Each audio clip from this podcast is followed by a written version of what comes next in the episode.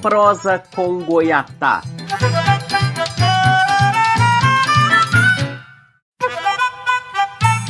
Prosa com Goiatá.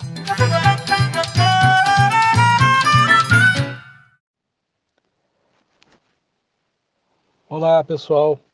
Hoje nós vamos falar aqui de um, de um problema que tem afligido muita gente sobre a questão das forças de segurança no Brasil, das forças armadas no Brasil, das polícias é, civis e militares e do, de um eventual viés antidemocrático de partes expressivas dessas forças de segurança e forças armadas, um apoio, é, eventual apoio a, a, políticas de extrema direita, a, a, uma eventual tentativa de golpe por parte do, do presidente da República, isso, isso vai acontecer, não vai, que há realmente uma aproximação do presidente com com esses setores. Ah, ele foi, ele foi um militar, né? foi expulso, inclusive, do exército, da verdade. Né? Mas, bom, é, é, o fato é que essa questão da, da, das forças de segurança, das forças armadas, ela é uma questão conjuntural importante agora, mas ela tem um, é um problema que tem uma raiz estrutural.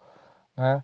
É, a gente vai ver que, o, que, o, que o, a raiz militarista na sociedade brasileira, o militarismo, está bem mais presente do que muita gente pensa. Né? É, eu li um livro recentemente sobre a, a, a, polícia no Brasil, escrito por um policial militar aqui de Minas Gerais, da PM aqui de Minas Gerais, o Major Francis Albert Cota, é, chamado Matrizes do Sistema Policial Brasileiro. É um, é um livro muito interessante e o Francis, ele, uma, a pergunta básica que ele se faz é o seguinte: por que vingou no Brasil esse modelo militarizado de polícia? É, um modelo de, de, de polícia focada na, manutenção da ordem, de uma ordem inclusive excludente, baseada na repressão. Por que, que vigorou, vingou esse tipo de modelo? Se, por exemplo, ele começa o livro dele é, fazendo esse, essa recuperação histórica. A polícia surgiu no século XVIII em Portugal, é, lá, com, lá na época do Marquês de Pombal, na cidade, especialmente na cidade de Lisboa, com uma noção de autoridade embasada em princípios de legalidade, de consentimento. A polícia era uma, não era uma, uma, uma coisa ligada basicamente à repressão. Pelo contrário, a polícia é, surgiu lá nessa época pombalina em Portugal, especialmente nas cidades, era, era coisa, polícia era coisa de cidade, era coisa da vida cidadã, da coisa civilizada, era um papel de regular atividades sociais, econômicas. Então, no, é, tinha, por exemplo, a polícia é, registrava as embarcações, controlava as profissões, é, é, é, disciplinava. Esse poder disciplinar, esse poder civilizatório, tinha a ver com, a, com, a, com essa noção de polícia. Mas lembra o Francis, aqui no Brasil não, não aconteceu isso, né?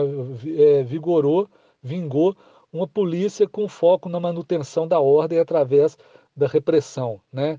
É, é, o Francis dá algum, algum, algumas razões para isso ao longo do seu livro. É, primeiro, é, ele lembra o forte elemento militar da colonização do Império Luso, do Império Português, da colonização portuguesa. Ele chega a chamar, inclusive, de tradição bélico-administrativo lusitana.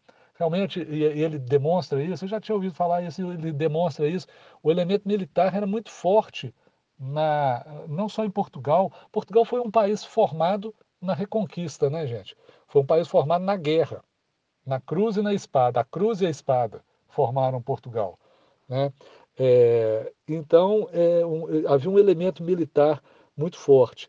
E havia aqui na colônia brasileira é, uma mobilização muito grande, militar muito grande da sociedade co colonial, que gerava, diz, diz o Francis, uma espécie de cooptação bélica dos moradores para essa política da ordem.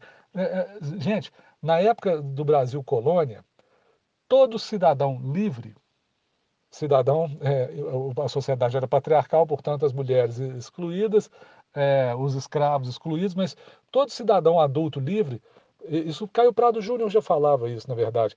Ele fazia parte das chamadas tropas de ordenanças. Todo, todo homem de 18 a 60 anos tinha que servir nas tropas de ordenança. Ah, ele era então um militar full-time. Não, não. Ele fazia, ele era lavrador, ele era comerciante, ele era o que fosse, mas ele fazia parte de um, de um arrolamento militar que eram as tropas de ordenança. Então, o elemento militar na colônia, isso era dos 18 aos 60 anos. Gente, 60 anos de idade no século XVII, no século XVIII, o sujeito já estava já tava morrendo. Pouquíssimas pessoas viviam mais que 60 anos de idade, ou seja, era a vida adulta toda que, que, que os colonos aqui na América Portuguesa eram, eram militarizados. Não, era, não, recebi, não eram soldados treinados, profissionais, ficavam o tempo todo, não, vocês entenderam?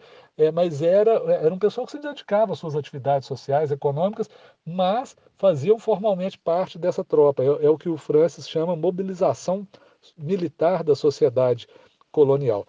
E, especialmente aqui em Minas Gerais, houve, a polícia aqui, houve uma espécie de especialização né? Porque, como lembra ele, eu vou ler aqui um trecho do livro dele aqui. Ele fala aqui: nas minas setecentistas, ou seja, do, do século 1700, né? ocorreu um processo de especialização policial precoce, em virtude de aspectos geopolíticos sui generis.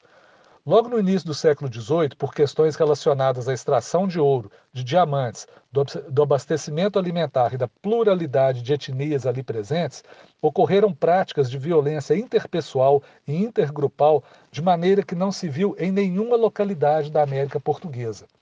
Em virtude da localização geográfica de Minas Gerais, distante do mar e das fronteiras com a América Espanhola, os corpos militares ali sediados voltaram seus olhos para dentro e não para fora. Então, o que o Francis está falando aqui, gente, é o que ele vai chamar depois voltar os olhos para dentro. Uma sociedade militarizada que olha os, volta os olhos para dentro. É a lógica que prevalece até hoje, diz o Francis, e ele está certo, e a gente já viu, já viu falar isso também, a lógica do inimigo interno. Né? Aqui em Minas Gerais, Minas Gerais no século XVII era uma sociedade perigosíssima, era uma sociedade vulcânica. Violência interpessoal, como diz o Francis, é, inaudita em outras partes. Era uma sociedade de aventureiros. Vinha gente de tudo quanto é lugar para cá, do Brasil, de Portugal, do exterior, para tentar o ouro. Então, surge a polícia. Né? Então, essa lógica, com essa lógica do inimigo interno. O inimigo interno era a população interna, não era o inimigo externo. Né?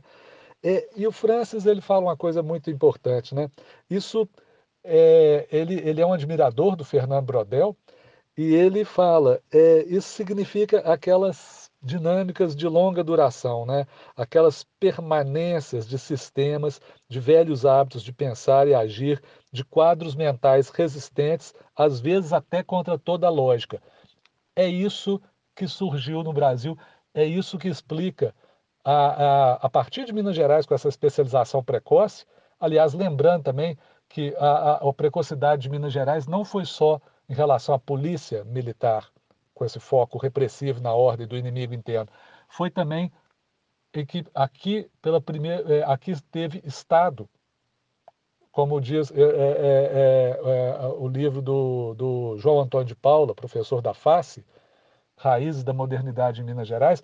Minas Gerais foi a ponta de lança da modernidade do, no Brasil, porque aqui tinha não só uma economia pujante, mas um, aqui começou as, começaram as instituições estatais, entre elas essa polícia, infelizmente, com foco na, na manutenção da ordem através da repressão, seguindo a lógica do inimigo interno.